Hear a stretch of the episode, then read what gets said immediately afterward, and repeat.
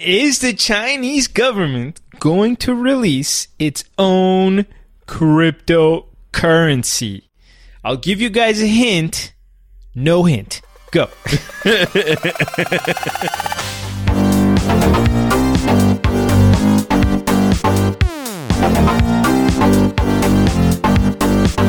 Hello, everybody, and welcome to this edition of the Crypto Basic Podcast. You are listening to our flagship Friday episode where we talk about the crypto events this week. Now, my name is Kareem Baruch, and I'm here with my co-hosts, Brent Philbin.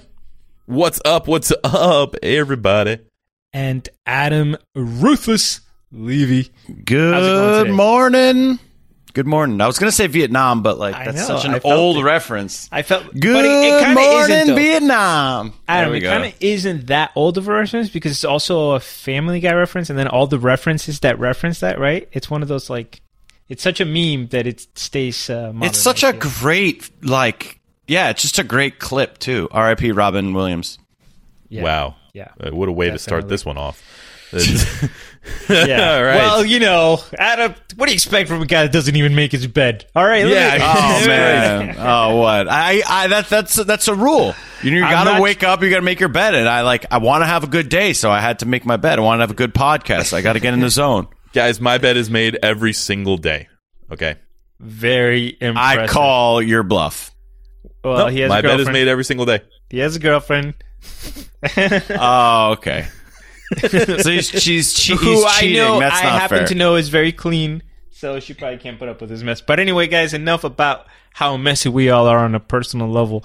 Let's get into some cryptocurrency news. Now, we usually like to start off the podcast by going through our rapid fire section. These are headlines that caught our eye, but we're not going to do a deep dive on. Which one of you guys is going to take the rapid fire today? I got it because I found a bunch of fun little quick rapid tidbits on the internet. So this one is Wikipedia.org is now a verified Brave browser publisher, which I feel like this is why Brave is such a good use for Brave. If you have Brave, because every year Wikipedia donates or sends emails out asking for donations, but now you just get to look home through Wikipedia and be like, hey, thanks for letting me read about Alexander Hamilton, for 5 pages worth of stuff. We all know that reading about Alexander Hamilton ends up with you reading about some kind of molecular fungus that eats something in the Amazon. Wikipedia dives are... You can go on. There's definitely rabbit holes there. Definitely rabbit holes. They don't even take Bitcoin yet, right? I feel like I was... Earlier in the year, they were asking for donations, and everybody was like, why aren't we getting them to accept Bitcoin? And they didn't. So I guess now they're accepting Brave, but not Bitcoin? I don't know. I mean, it just makes sense with Brave.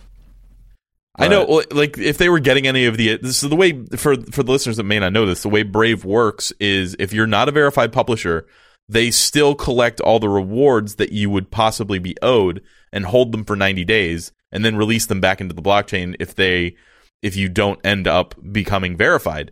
So there was probably just like 50K laying there that Wikipedia was able to grab just by filling out a little thing. And it's weird. Some people are like, they take these weird principled stands against it. Like, how could you accept donations on my behalf? And it's like, we're not really accepting the donation on your behalf. Like if you take it and you want it, great. If not, we give it back.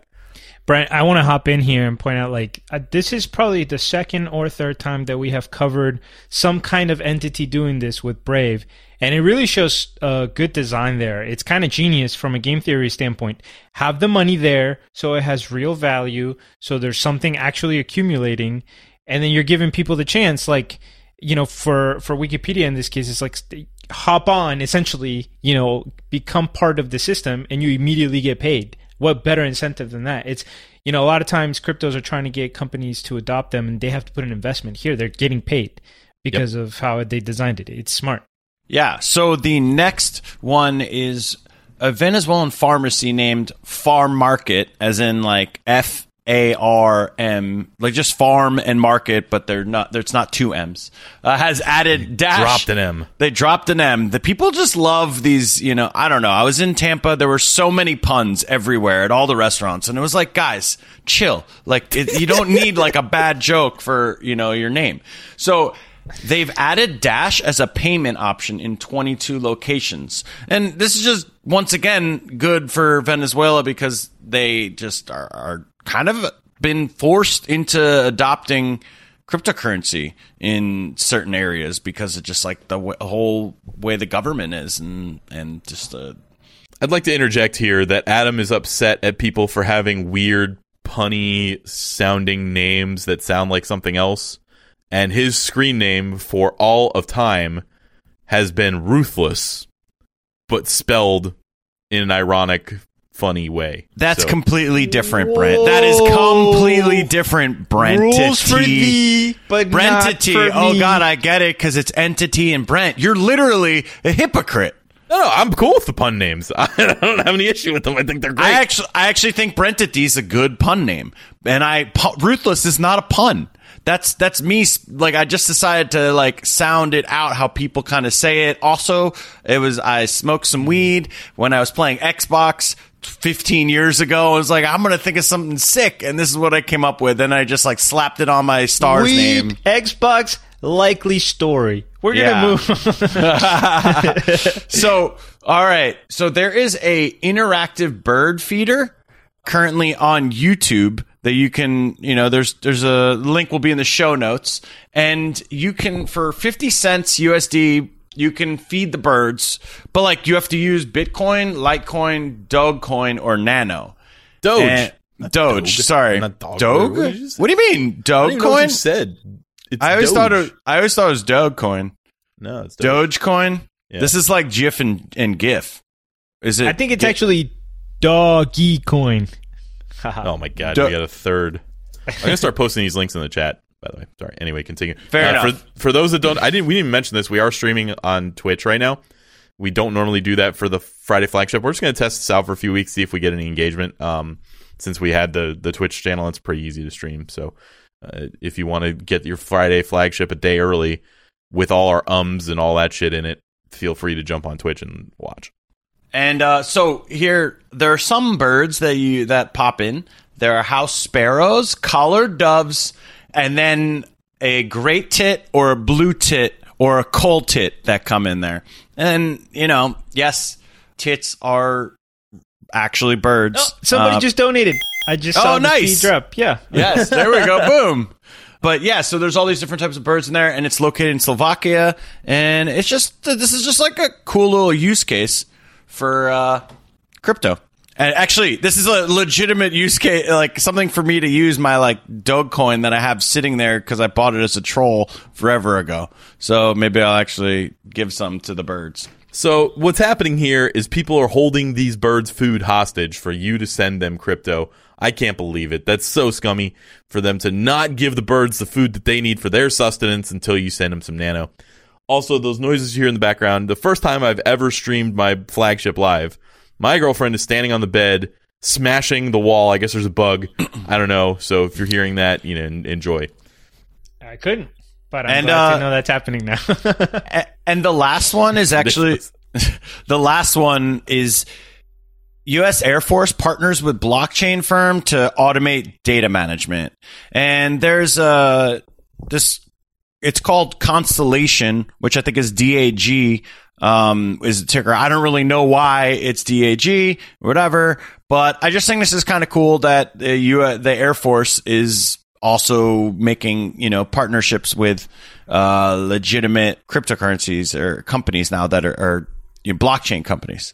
And I'm not really sure like how it's going to work, what they're really going to be doing with each other, but I just think it's kind of, I mean, man, you know, we're talking about 2 years ago. It's like, hey, random cryptocurrency company partnering with another cryptocurrency company, which kind of like means not that much. But now it's the U.S. Air Force partnering with a blockchain firm. And that's pretty cool.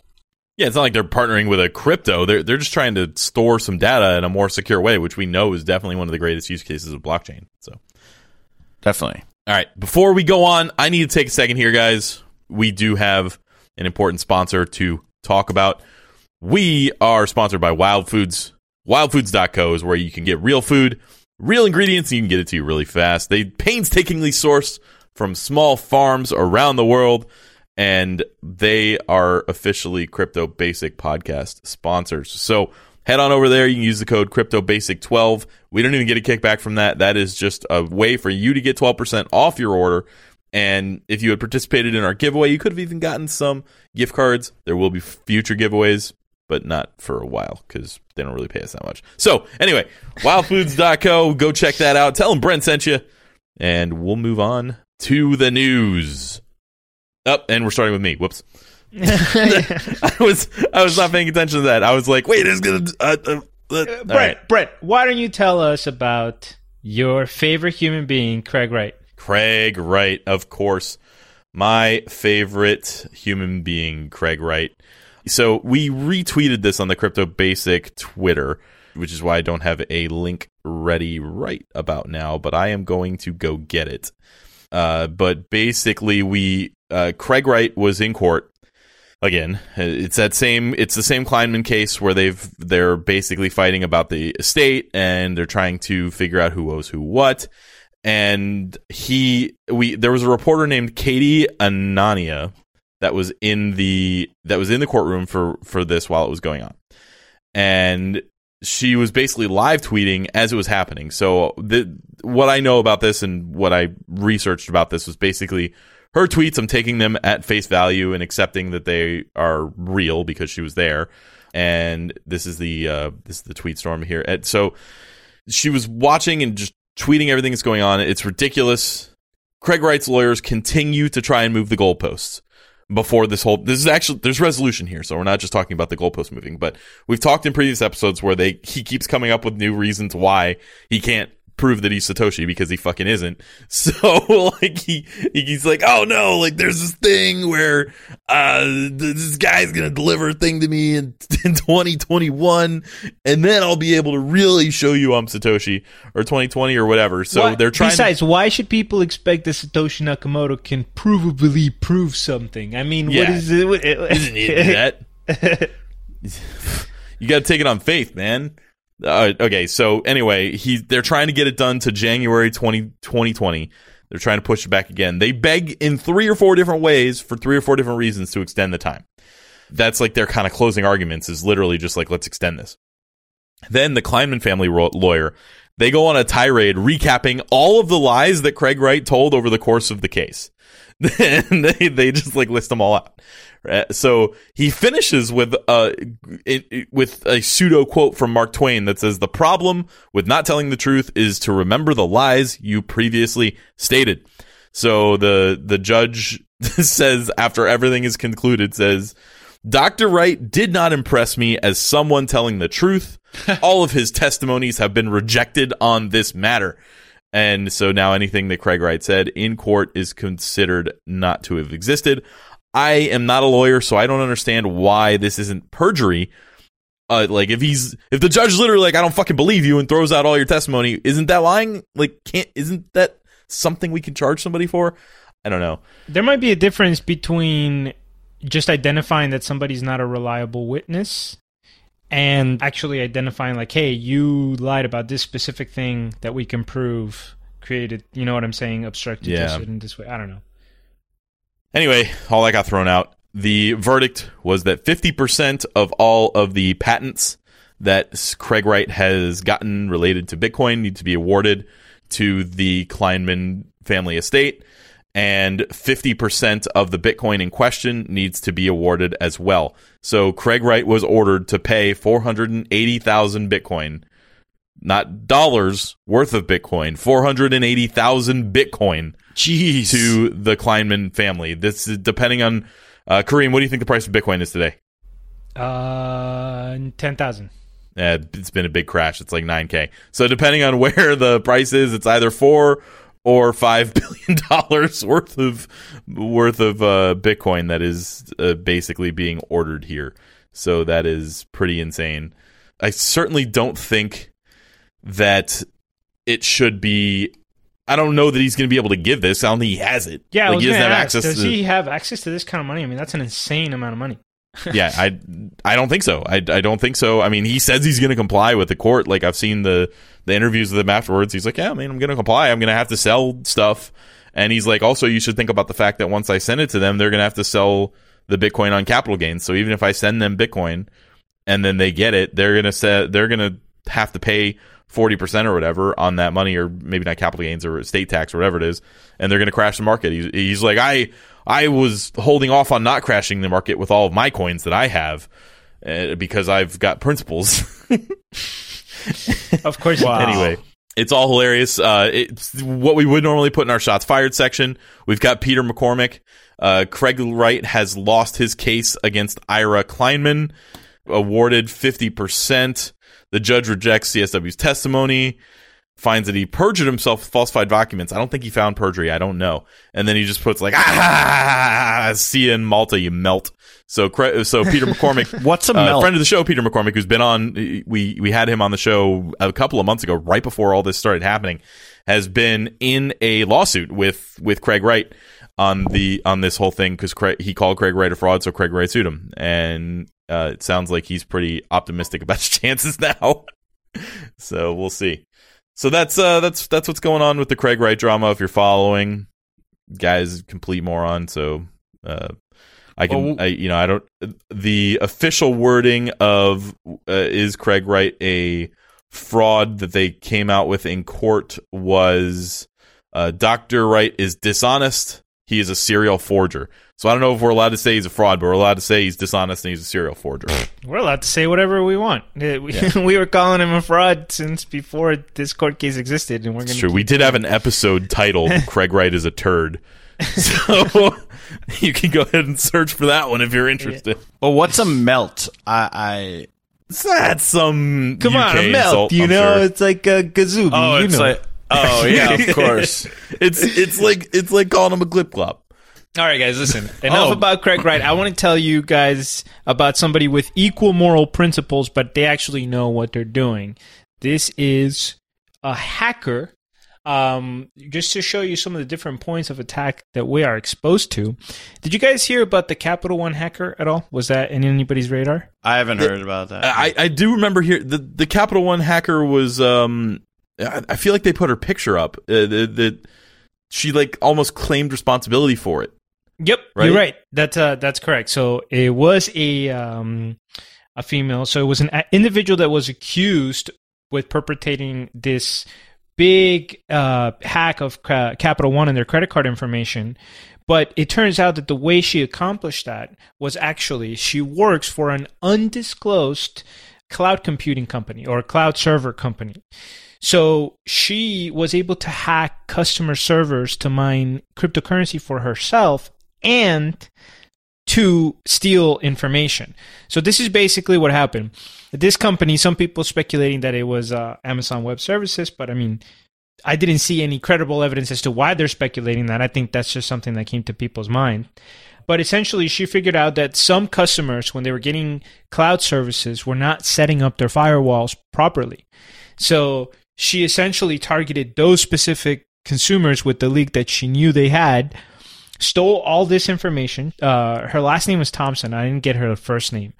But she got 140,000 social security numbers during this hack. Damn. 1 wow. million Canadian social insurance numbers and 80,000 bank account numbers. And she also got stuff like credit scores, credit limits, balances. And online, apparently on some forum under a pseudonym, she wrote that if I had a partner, I could have them take over my cryptojacking enterprise and be a stay-at-home. And that was the second part of this that I wanted to share. She essentially took those empty servers, installed a bunch of mining software on them, had it directed to her wallets that she controlled, and was just... single-handedly. And it's just referring to it like it's her side hustle. Yeah. She's like, I got my cryptojacking enterprise, you know. Just need a couple more partners to make that real big. Get at me in the comments. #bossbag. So she said to be a stay-at-home, as in a stay-at-home mom, is what she's referring to, I assume. Or no, just a stay-at-home hacker, maybe. I don't know, but it's still just like very odd statement. And are you talking? Yeah, you don't want to be a hacker from The Office. That's the worst kind of hacker. Yeah. You've really failed at hacking if you have to go into your office first. I would think about that hackers are generally stay at home everything. Yeah, well, think about how frustrated she is when her like boss at work is yelling at her over some code, and she's like, I know your social security number, your credit card. I'm going to, you know who I am. So she just wants to be at home and be her own boss. That's the American dream, except she's doing it with hacking and stealing. So is this the Capital One breach that was maybe a year ago or a couple of years ago? Recent. Well, I thought there was one where they basically had a massive, maybe I'm thinking of the Equifax? Other credit. Yeah, I'm thinking of Equifax. Credit? Yeah, no, even worse, the one that it wasn't you were a customer by choice, but like by default, they get to run a credit thing on you. Anyway, before we go off the rails, Adam, I want to ask you about this license, one of the first crypto license. Yeah. Well, actually, not one of the first. The first in the freaking world. It's a first crypto bank license that we've seen at all. And basically, it's kind of, I mean, this takes place in Switzerland. And the co-founders of this thing, it's called Sygnum, SYGNUM Crypto Bank. They've been awarded a Swiss banking license, and it's a game changer because this is basically saying that they can now just operate in Switzerland as a bank. And, you know, they went through all the legal hoops of, you know, to kind of integrate cryptocurrency into the actual more, I forget, the established financial sector is what the wording was, you know, and I'm curious how this is going to impact the future of banking. And as usual, Switzerland is kind of ahead of the curve with blockchain. You know, as I'm sure we mentioned Zug on here, which is like the crypto Silicon Crypto Valley kind of thing. Crypto Valley is what they've dubbed it. Okay. Yeah, get silicone out of there. There's nothing fake about silicon. It. Yeah, apparently I've been saying silicone for years, and Silicon Valley is one of my favorite shows. But no, and it took me like maybe. Well, there's a lot of silicone in that show, so understandable. Have you seen the show? Because I don't think there's any silicone. But I don't know. But I haven't seen the show, so I don't know. Okay.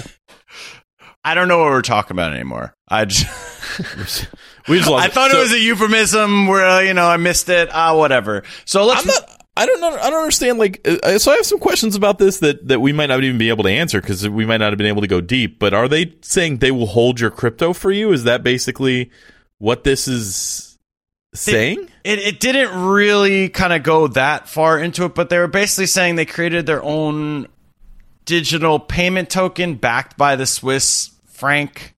And they're doing the Swiss tether, and they're allowed to hold your Swiss tether. That makes sense. Similar. They did say that this was so that they could complete trades on its platform. So it didn't say like, "Hey, we'll hold your cryptocurrency" or anything in the article anywhere. But they're definitely trying to seal. They're also trying to seal a banking license in Singapore. I know that.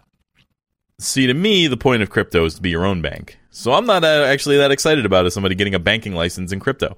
I want to be my own bank. I don't want to give them a bank. That's why I have the Ledger Nano S. Please go ahead and use the show notes to purchase your own Ledger Nano S. I think we're like one person away from getting a distribution. Like every $50 that you get a distribution. And like we have like $48 in there or something. Since we started the podcast, it's not like very many people have clicked on this and bought ledgers. We get like $8 for each one that's bought, but the next person that buys one, we actually get money. It'll be beautiful. So anyway, so this is just the Crypto Basic Podcast where Brent's like, please donate to us in any form possible. So yeah, I guess that's champion Brent. Yeah, there you go. This is pretty much it. The Swiss Financial Market Supervisory Authority. It's a mouthful. Was very skeptical. They wanted to about safely integrating, you know, the worlds of crypto and mainstream finance, obviously. And it's good to just see this. Do you guys have any thoughts on, you know, do you think the U.S. could get on board with this at some point, or like it's a ways away? I mean, you know, my position on this is always going to be that by the time they're willing to get on board with it of their own accord is because they're going to try to push some version of it which they control or they can influence in an undue way.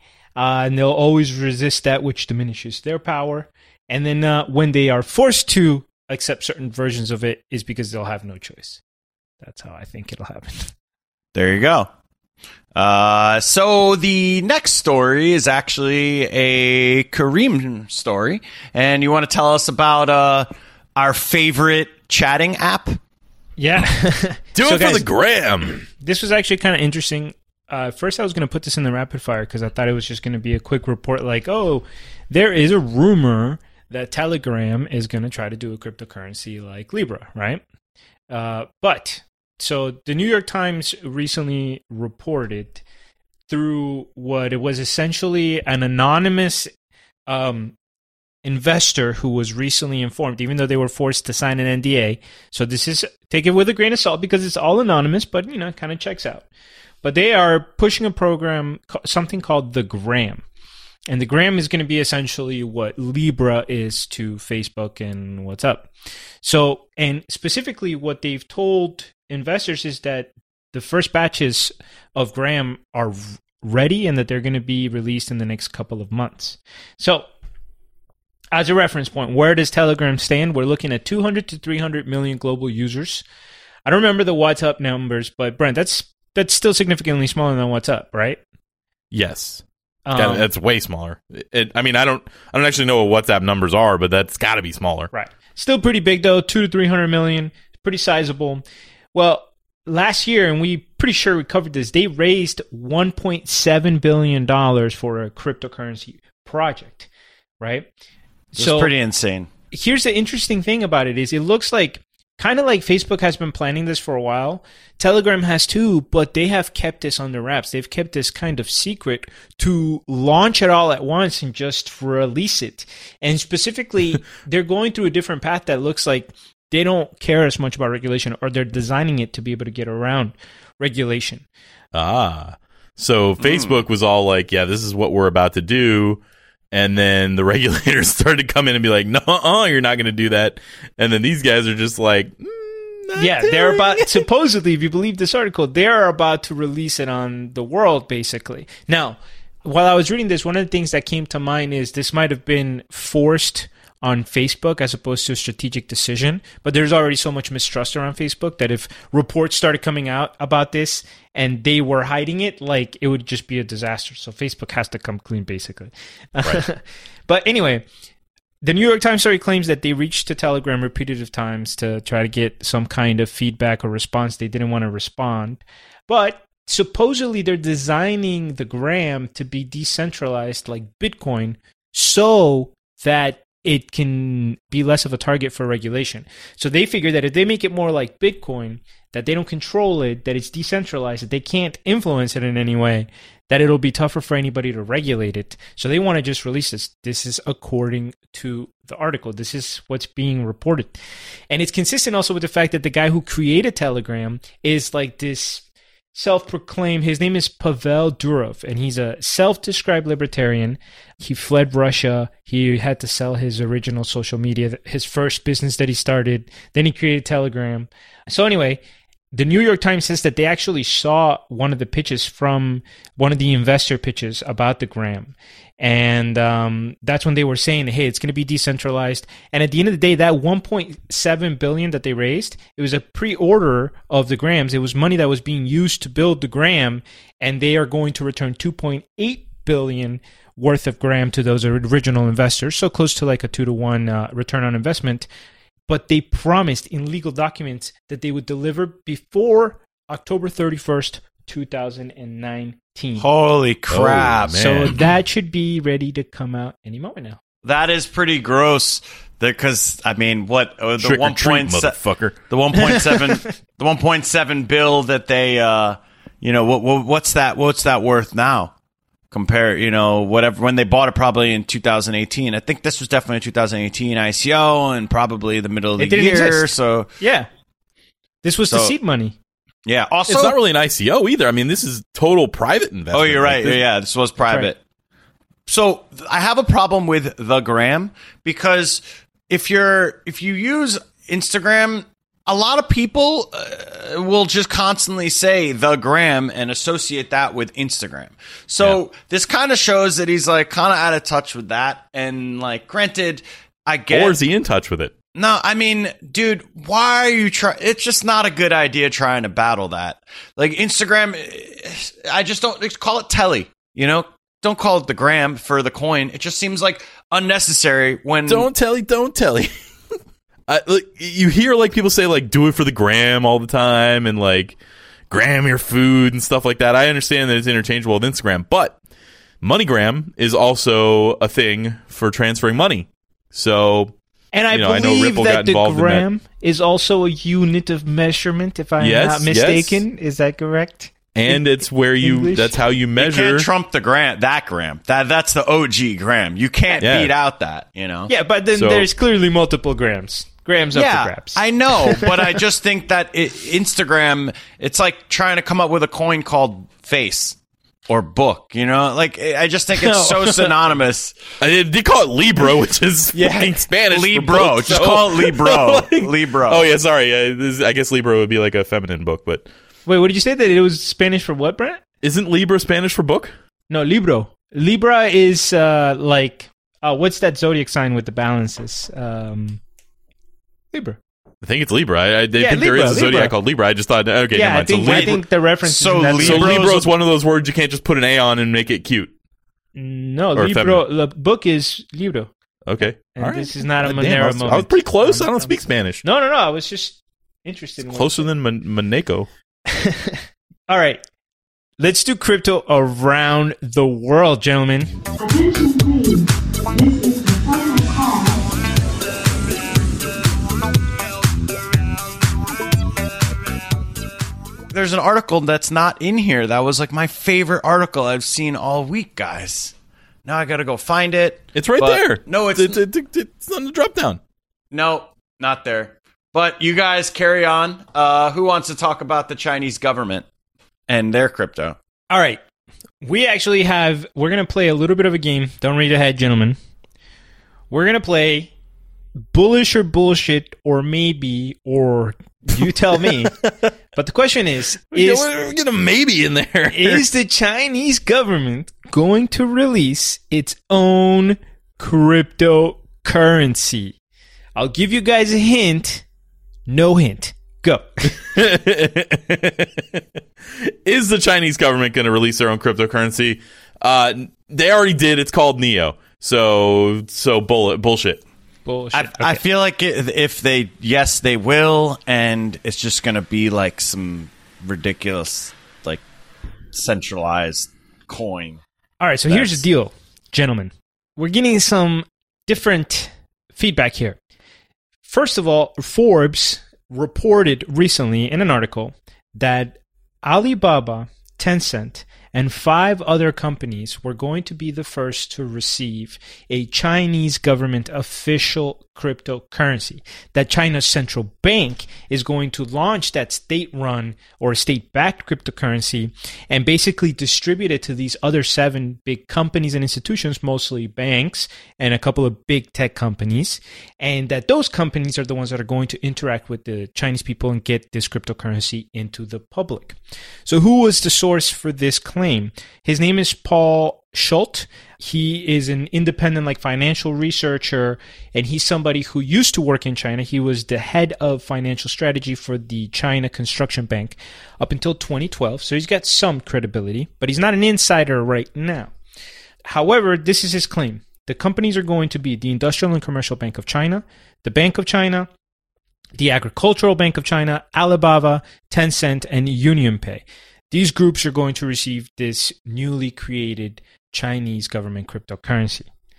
Forbes also claims that this story was confirmed by another source, a source who wanted to remain anonymous. So take that again with a grain of salt. You have to trust the publication that verifies who the source is. But they said that the cryptocurrency is going to be ready to be launched by China's biggest shopping day, their Black Friday, so to speak, which is Singles Day. That's going to be November 11th. Singles Day? Singles Day. Apparently, so that's like the opposite of Valentine's Day. I guess so. Wow, we need a Singles Day. And is that on Friday? Because if it is, we can just call it Red Friday. I feel like that's a good name for that. I mean, I don't. Okay, I'm not touching that one. This Forbes article, it makes other points. I don't want to go down all the rabbit holes, but the main conclusion, based on this prediction from this guy, this analyst, is that China is going to be the first country to launch a state-backed cryptocurrency at this level, which is actually, I mean, I guess they're not counting the petro because it's just such a failure. But he said country, not like a house, you know. All right, now here's the counterbalance to that. Before you go on, I'll say it makes total sense for China to be the first one to implement a cryptocurrency blockchain technology, because there's not going to be any privacy or pseudo-anonymity. They're going to get all the data on their citizens and how they spend their money. No more cash. That's like literally exactly what I would expect China to do. Mm-hmm. So anyway, continue. Well, and you actually just pointed at something that is a little rant I want to go on at the end of this, or something I want to share, but it's pure speculation. So what is the counter to this? Well, the China Central Bank responded to this story and said it's not true, that it's inaccurate speculation. And Reuters attempted to contact the institutions to try to see, hey, have you guys talked to the central bank about an upcoming cryptocurrency? Alibaba declined to comment, and the banks and all that didn't even respond. So I'm going to say that this story is very likely true because, number one, I agree with you, Brent, that this makes sense for the type of social structure that they're trying to run. Number two, this wasn't even like it doesn't sound like a hard denial. It's just like, inaccurate speculation, you know? And the companies aren't even responding. Yeah, if they really weren't doing it, then Justin Sun would have to apologize for it or something. Yeah. And, something else I want to share here, though, is I was watching an interview by, I don't remember who the guy they're interviewing is, but he's like a Chinese investor who's now has asylum in the United States, and he talks about the plans of the Chinese Communist Party. They were trying really hard to get him extradited. But one of the things he says is that the Chinese Communist Party, that runs kind of like a mafia, is when it gets to billionaires or people who run big companies, gets them to have to give over their shares of the company. So here, Alibaba, when I saw the name, because I feel like when you read this, you think to yourself, okay, well, they're distributing amongst some banks and a couple of tech companies, some big companies. But Alibaba, there was a story where Jack Ma had to give away ownership of Alibaba to 5 unnamed people. And come on, let's be real. Who's the only people that are going to... Somebody who has power in the Communist Party. Why else would Jack Ma randomly... That would be like, you find out, oh, Bill Gates just gave away almost all of his shares to Microsoft to 5 people that we don't know who it is. Well, who's it going to be? You know what I'm saying? So here, it's like they take control of something like Alibaba, essentially. And then they say, oh, well, Alibaba is going to be one of the institutions that's going to distribute this currency. So it also sounds like a dream setup for any kind of money laundering and surveillance system that you want to establish. Let's just be real. Yeah. With no anonymity behind it, or even no pseudo-anonymity, Bitcoin would be the perfect thing to track everything that your entire population is doing, which is why we're so scared about Libra and Facebook getting all that data on the citizens that are using Libra and being able to leverage that. That is exactly what the Chinese government would want to do. And that's like, I'm surprised before this article that I hadn't thought about it sooner. Of course they're going to make a fucking crypto. They're not going to adopt Neo.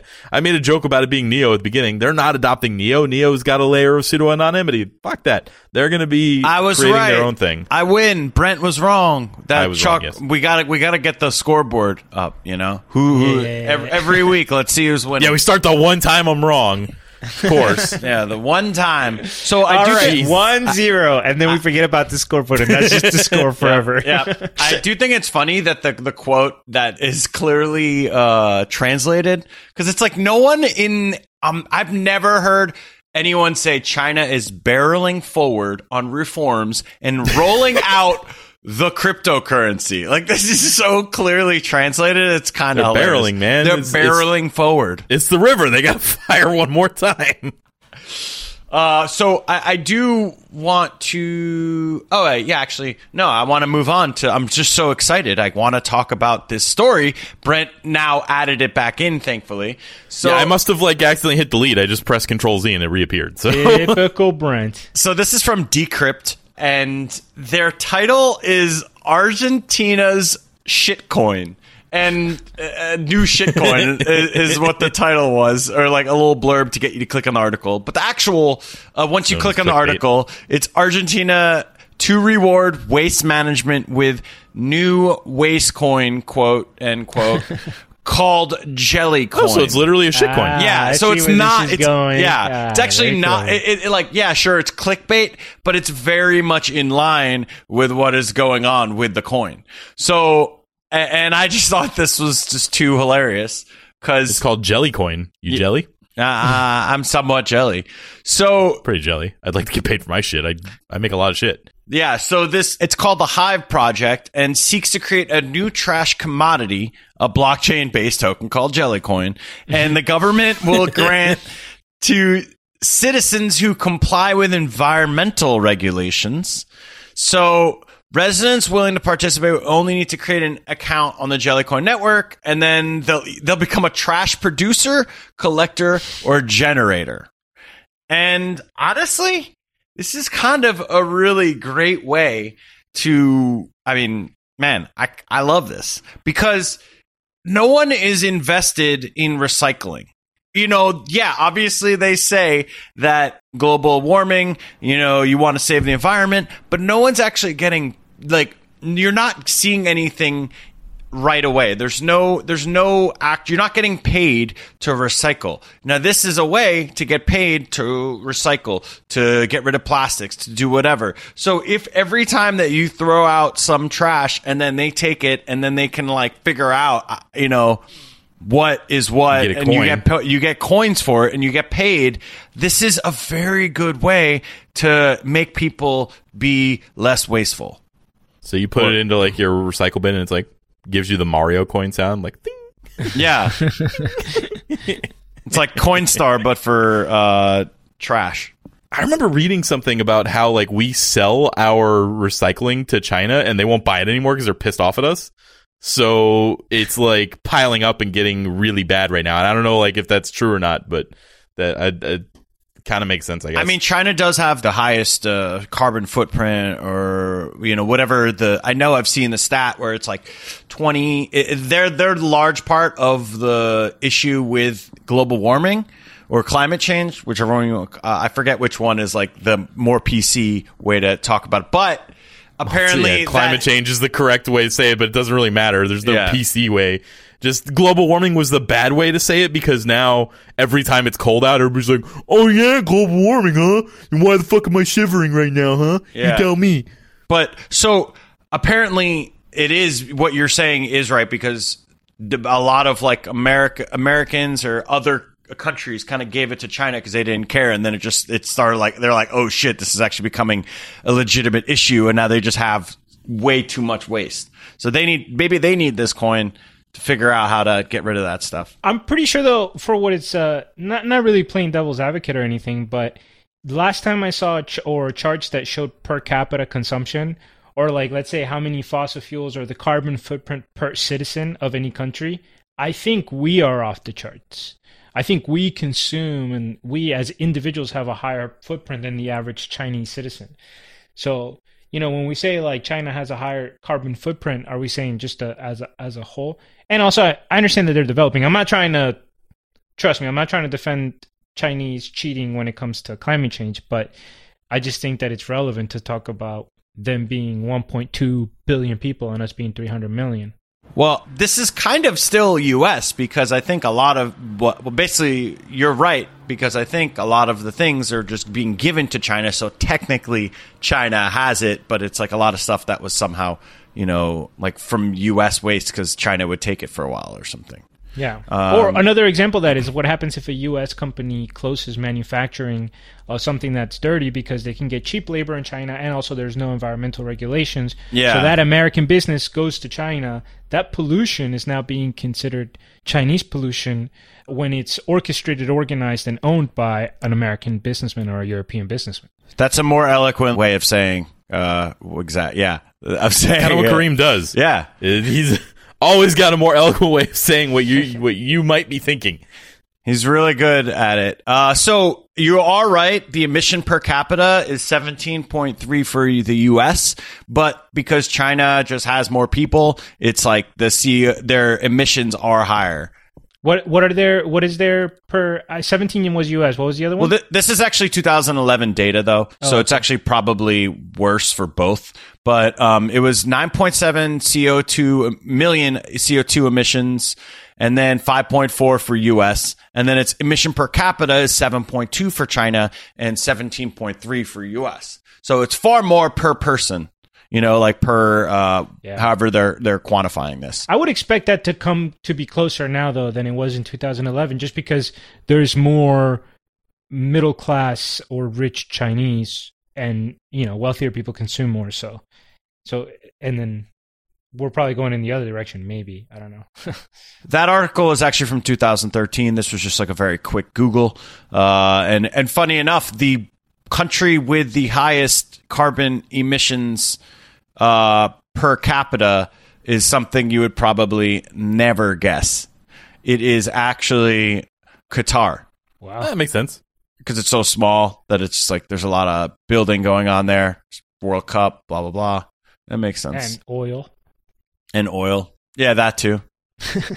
All right. So enough of that shitcoin. It's time for That's a Scam. No. That's a Scam. That's a Scam is a section where we talk about the little things that happen in the crypto world that are scammy. And right now, we're just going to take a quick victory lap. We've been telling people to stay away from Substratum for a very long time. And they have shut down their Telegram group, and their co-founder has deleted his Twitter. And I'm sure we're not too far away from a further exit scam that's just recently happened. So the Reddit user Limdur, L-A-M-D-U-R, is the person who reported this to Reddit. I don't know that a lot of times Brian or William will be the ones who will post this stuff when it comes out because they're following. But what they did tell me was that Substratum had less than $10,000 left in their public ICO wallets. So yikes. They have, as a company, they have less than $10,000. Apparently, that whole buy at the top of the band, sell at the bottom of the bands didn't really work out for them. Or wait, the other way, whatever. Maybe that. Well, they probably just did it the way I said it. So that's what really happened. So yep, especially because we got so much hate for it, and I love it. All of our most viewed YouTube videos are the ones that we were posting about Substratum, and I loved those. But Brent, let me ask you something. How did you know that Substratum was a scam? Are you like some super high level programming? Do you have like so much programming knowledge that you were able to look at the code and you knew? That's how you knew? Or how did you know, buddy? No. We knew because we looked. And there were red flag after red flag after red flag. And hopefully anybody who was duped by them maybe listened to us and was no longer duped. So they were a real easy company to point out. I even talked to some people on the team, and they could have been better. They could have been a better scam if they really wanted to be, but they just weren't interested. So anyway, that's it. That was just that could have been in the rapid fire. I just wanted to move it to the That's a Scam section. And the actual scam that I want to talk about is our boy Trevon James. He has been posting, and it's glorious. So for those not familiar, Trevon James is basically one of the biggest BitConnect shills that there were. And he was even signal boosted on his like scummy BitConnect shilling because Doug Polk was making a bunch of crypto videos at the time and was shitting all over him and a couple other guys. But Trevon James is still making content. He's the only one of them that didn't just like delete their shit and go into hiding. So he's still posting content. So what... He came out with a new video. Apparently, he's being charged by the SEC, and they want to talk to him about what he did and what his role in that BitConnect situation was. The title to the video on his own channel was Trevon James facing SEC charges for BitConnect. Jail time? Question mark. On his own channel? That's it's his own channel. God. It's not like somebody else was reporting that and it was a clickbait. I think that was his own channel. And he's in his car talking about how broke he is and how he doesn't have any of this Bitcoin anymore. And it's hilarious. Do you believe that? That he's broke and he doesn't have the Bitcoin anymore? He's driving a BMW X car, like one of the X series SUVs. So I don't know. Figure out for yourself. I remember he said that he got hacked live on air, but it was like, I don't remember the specifics, but it was a really dumb hack. It was like, there's no way he actually got hacked that way. It would have been the dumbest thing on earth, and even this idiot is not that dumb. And also he said he like bought all the all the BitConnect tokens at the bottom when it was crashing because he still believed. So he spent all the money that he had buying more worthless BitConnect tokens, which would be hilarious if true. I don't know if it's true. Whatever. That's not going to matter to the SEC whether or not he actually did anything wrong. So also interestingly, if you look in his show notes, in his video, he has. And I don't have a link to the video. I'm sorry. I just realized the link was wrong. It linked to the same Subtron thing. In his show notes on his YouTube, he has a link to a Tron gambling site. Like his first thing, it's like it's called Trontopia.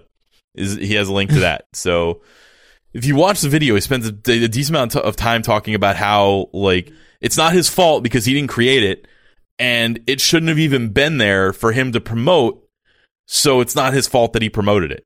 These people who were the scammers shouldn't have even created it, and he shouldn't have been able to be stupid enough to promote it. He literally is like saying that in the video. It's absolutely crazy. He's not planning on getting a lawyer. Why you listen to me? I'm an idiot. Yeah, exactly. Which, whatever. To be fair, we pull that on every single episode. But he says he's not going to get a lawyer. He says he can't afford one. I think he's really going for the like. If I can't afford it, it's not. I didn't do anything wrong. I really feel like that's kind of his defense here. Yeah. If I didn't benefit from it, right. Yeah. In the end, I don't think that that's a defense. It's not going to matter. The number one comment on the video, like at the time of this posting, I don't know what it's going to be. It says, Trevon now works for the feds for life. Watch your background here. What? And it's like the number one comment. It's amazing. So I looked at his channel a little bit more just to see like what has this idiot been up to, right? He has 176 patrons on Patreon. We have like 20. Get crypto basic listeners letting Trevon James show us up. This is ridiculous. Please go to patreon.com/cryptobasic and make that right.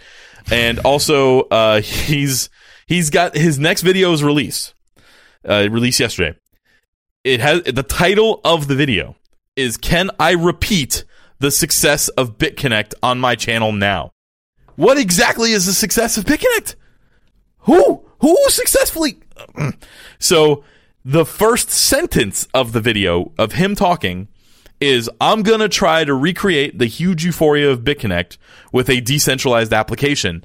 And then it cuts to him going like this, throwing his hands up in the air and going, hey, it's not on me, dog. And then it cuts back to him talking about how he's going to do this new thing with this new fucking Tron.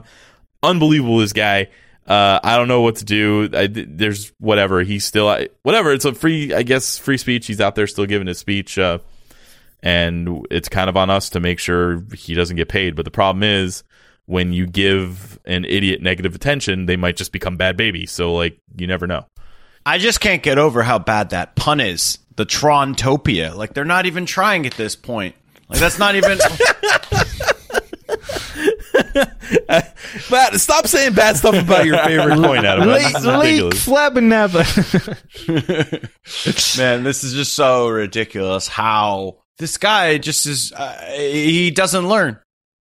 Just, like, keeps going. Nope. He hasn't had any consequences yet. Maybe if this SEC thing works out. Going back to the story earlier, it's kind of like a Craig Wright thing, right? Where you're sitting here like, how you're going to keep doubling down? You're already in front of a judge, bro. Stop. Like, you got caught. You know, at some point You're like, oh, okay, I got caught. I'm sorry. I don't want to keep making it worse.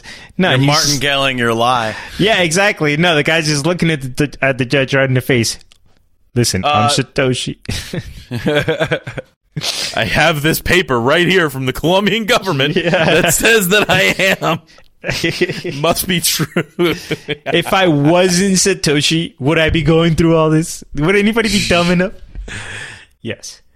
Yeah, apparently the answer is yes. All right, that is the that's the end of my Trevon James talk. I'm, you know, whatever. I'll talk shit about him as he continues to do stupid, shitty things. Please do not subscribe to his channel and do not give him any reason to continue to make content. And I guess we got one more little quick scam.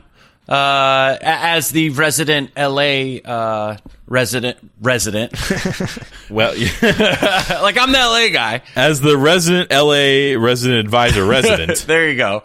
So there is a 25-year-old LA man who got who he was able to launder about $25 million over 2 years, and his name is Kunal Kalra, and he had multiple aliases, Kumar, Skeckelmane, and Coinman on the internet. And Skeckelmane, right. That's an interesting one. So terrible pun. This was terrible. 0 out of 10 pun. So he basically has to plead guilty for 4 felonies: distribution of methamphetamine, operating an unlicensed money transmitting business, laundering monetary instruments, and then failure to maintain an effective anti-money laundering program. So I guess what can a man just try to make a living, please? I know, seriously. All he was trying to do was deal methamphetamine. And also, he had a kiosk, a Bitcoin ATM that was basically, it looked like a Bitcoin ATM, but it was actually just going to his business, his wallet, and he would just take the money and then just kind of just and then he started that's impressive. So I because to be honest, I always wonder who is behind these Bitcoin ATMs. I don't know, a lot of people just might be it's in it could be in a lot of very sketchy places, and someone just needs to buy some Bitcoin for a drug or something. If your Bitcoin ATM is made out of a cardboard box, do not send it Bitcoin. So that's kind of it. He got nabbed for selling 2 pounds of methamphetamine to an undercover agent for $6,000. And then the agent kind of was approaching him about exchanging 50K in Bitcoin. And they eventually seized 900K in cash from him and 54 Bitcoins. And so he's in trouble in Texas. And I thought this was an LA story. How do we? No, he's Texas? An LA man. Oh, yes. So, just a quick little scam that this guy was able to, keep up for about 2 years. Just be careful. I don't know if there's any listeners that are necessarily going to a Bitcoin ATM that they're that desperate. That's how our editor gets paid. Yeah. Oh, fair enough. So, just I guess be careful, especially when you're buying meth with Bitcoin. I mean, that transaction. Go sour 30% of the time plus. We do not recommend that. Now we know what the next movie is going to be, the Breaking Bad movie. It's going to be just the ghost of Walter White sets up a Bitcoin ATM. And so that was kind of it for That's a Scam. Do we have anything else we would like to talk about? No, I don't think we have any shots fired. We did get a couple of questions in the chat, but I've been streaming the last couple of days of fantasy football, and they were asking about fantasy football. So no particular questions in the chat. We did get a couple of shout outs. I was just kind of chatting with them in the chat itself. No actual questions about what we were saying. So I was thinking we would cover those in the mailbag if we got them. But we'll try this for a couple more weeks. So if you actually want to, we didn't tell anybody. We just thought about this 2 days ago. If you want to participate live on this, we are going to do it on Twitch. Eventually, we'll do a broadcast to everything, Periscope and all that stuff. But we did start the Twitch channel when we gave the giveaway, so we figured we would, see what we could do to get some people towards that channel. So feel free to do that.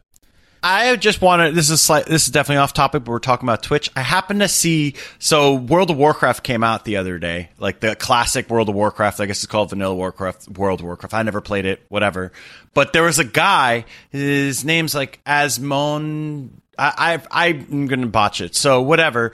This guy starts streaming, And apparently he gets disconnected. So the queue time to get back on is like 5 hours. And he just goes to sleep. And he has 60,000 viewers watching him sleeping for 4 hours. So maybe one day this could get to this peak. We could peak and, you know, we could be sleeping and doing whatever. But yeah, so if that guy can do it sleeping, I mean, I hope maybe we can get to 10 viewers at some point. While we're talking, I would prefer not being watched while I sleep. That's just me, but maybe it's just me. Yeah, he woke up. I happened to be watching when he woke up. He had his. You were watching him? Well, someone was linking, and I was like, "What the hell is this going on?" And I thought it was hilarious for a few minutes. And then he wakes up, and he's got his sleep mask on. And he's like, "Yeah, guys, I think I'm ready to stream now." And just there you go. You get that intimate, I guess, on Twitch sometimes. All right. Before we finish up the episode, I want to talk about Patreon. It is the last episode of the month for Patreon members, so that means we get to talk about who they are. We got a brand new Masternode level Patreon. That's the $5 per episode donation from the patron's name was Annette Kempe. So thank you very much, Annette, for jumping in there and hitting us with that Masternode layer. The other Masternodes that are still contributing at $5 per episode, we've got Simon Gordon, The Bigger Boat, and Robert Laverty. All are our Masternode layer members, and really appreciate. Oh, and also the Burrito Project. Sorry, Burrito Project, you're also new from last week. I want to make sure to give you a shout out too. Those guys are literally single-handedly keeping us afloat. We really appreciate, guys and girls, actually. Sorry, I didn't mean to.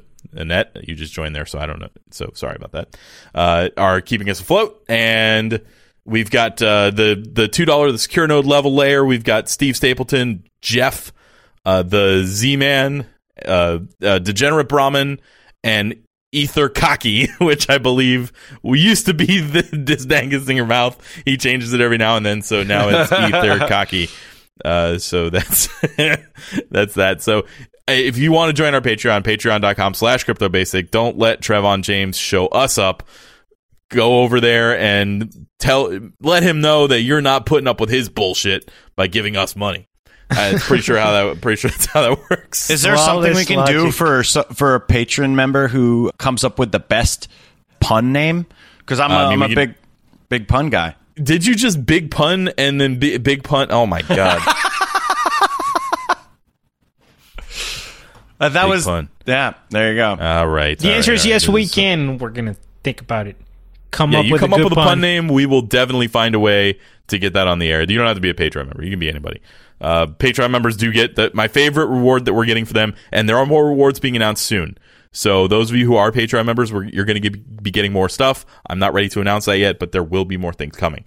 So stay tuned. But my favorite current reward is that the first time you end up donating, which happens on the first of the month, you will receive a unique engine token from the Engine blockchain that has a Crypto Basic Patreon supporter. There are only 100 of those ever made. We're down to 70 something of them, and once they're gone, we will not remake them. That will not continue to be a Patreon member perk. We will not do those again. So when they're gone, and that'll be the only Patreon member support token that exists. There's 4 or 5 Engine behind each one of those, so you know, one day it might even be worth a lot of money. So go ahead and join.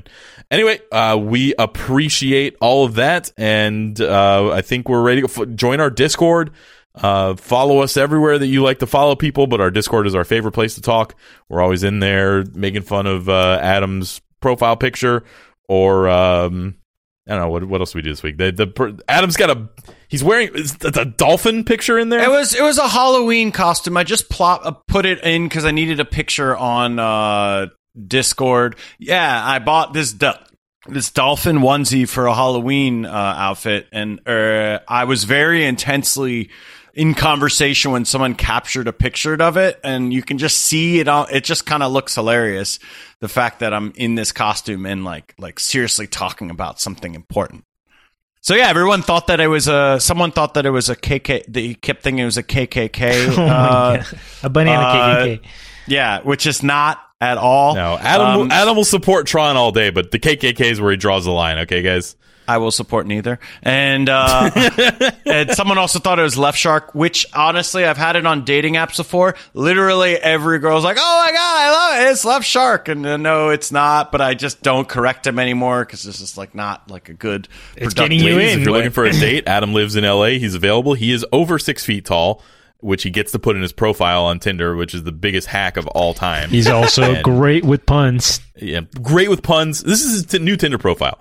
Over 6 foot tall, 6 foot three, great with puns, Jewish, and I once wore the Left Shark costume. So that's it. So ladies, reach out to him. For the 0.5 women that listen to this podcast, yeah, let me know. All right. But yeah, so this is the Crypto Basic Podcast, and we are definitely just idiots. We're just speculating. We don't know anything. And Brent, we're not financial advisors. I will probably never get this down fully, but I appreciate. We are not financial advisors, and we do not trust us for any type of trades or. Wow. Really hammer it in. Hammer it in, Adam. You gotta. I need to read it on a script so I can get it down because I don't. I just hear it. I need to see what you guys say every episode, and eventually maybe I'll get it. All right. Thanks for listening. Thanks for watching. Thanks for being a part of this crypto idiot community, and thanks for doing your own research because of all that stuff Adam just said. There you go. We'll catch you next week. Same bad time, same bad channel. And also look for an interview with Marius Kramer from the Ember Fund. He's the person who runs their fund. And we talked to him about his methodology behind those coins. That'll be coming out Monday or Tuesday. So we'll see you then. See ya.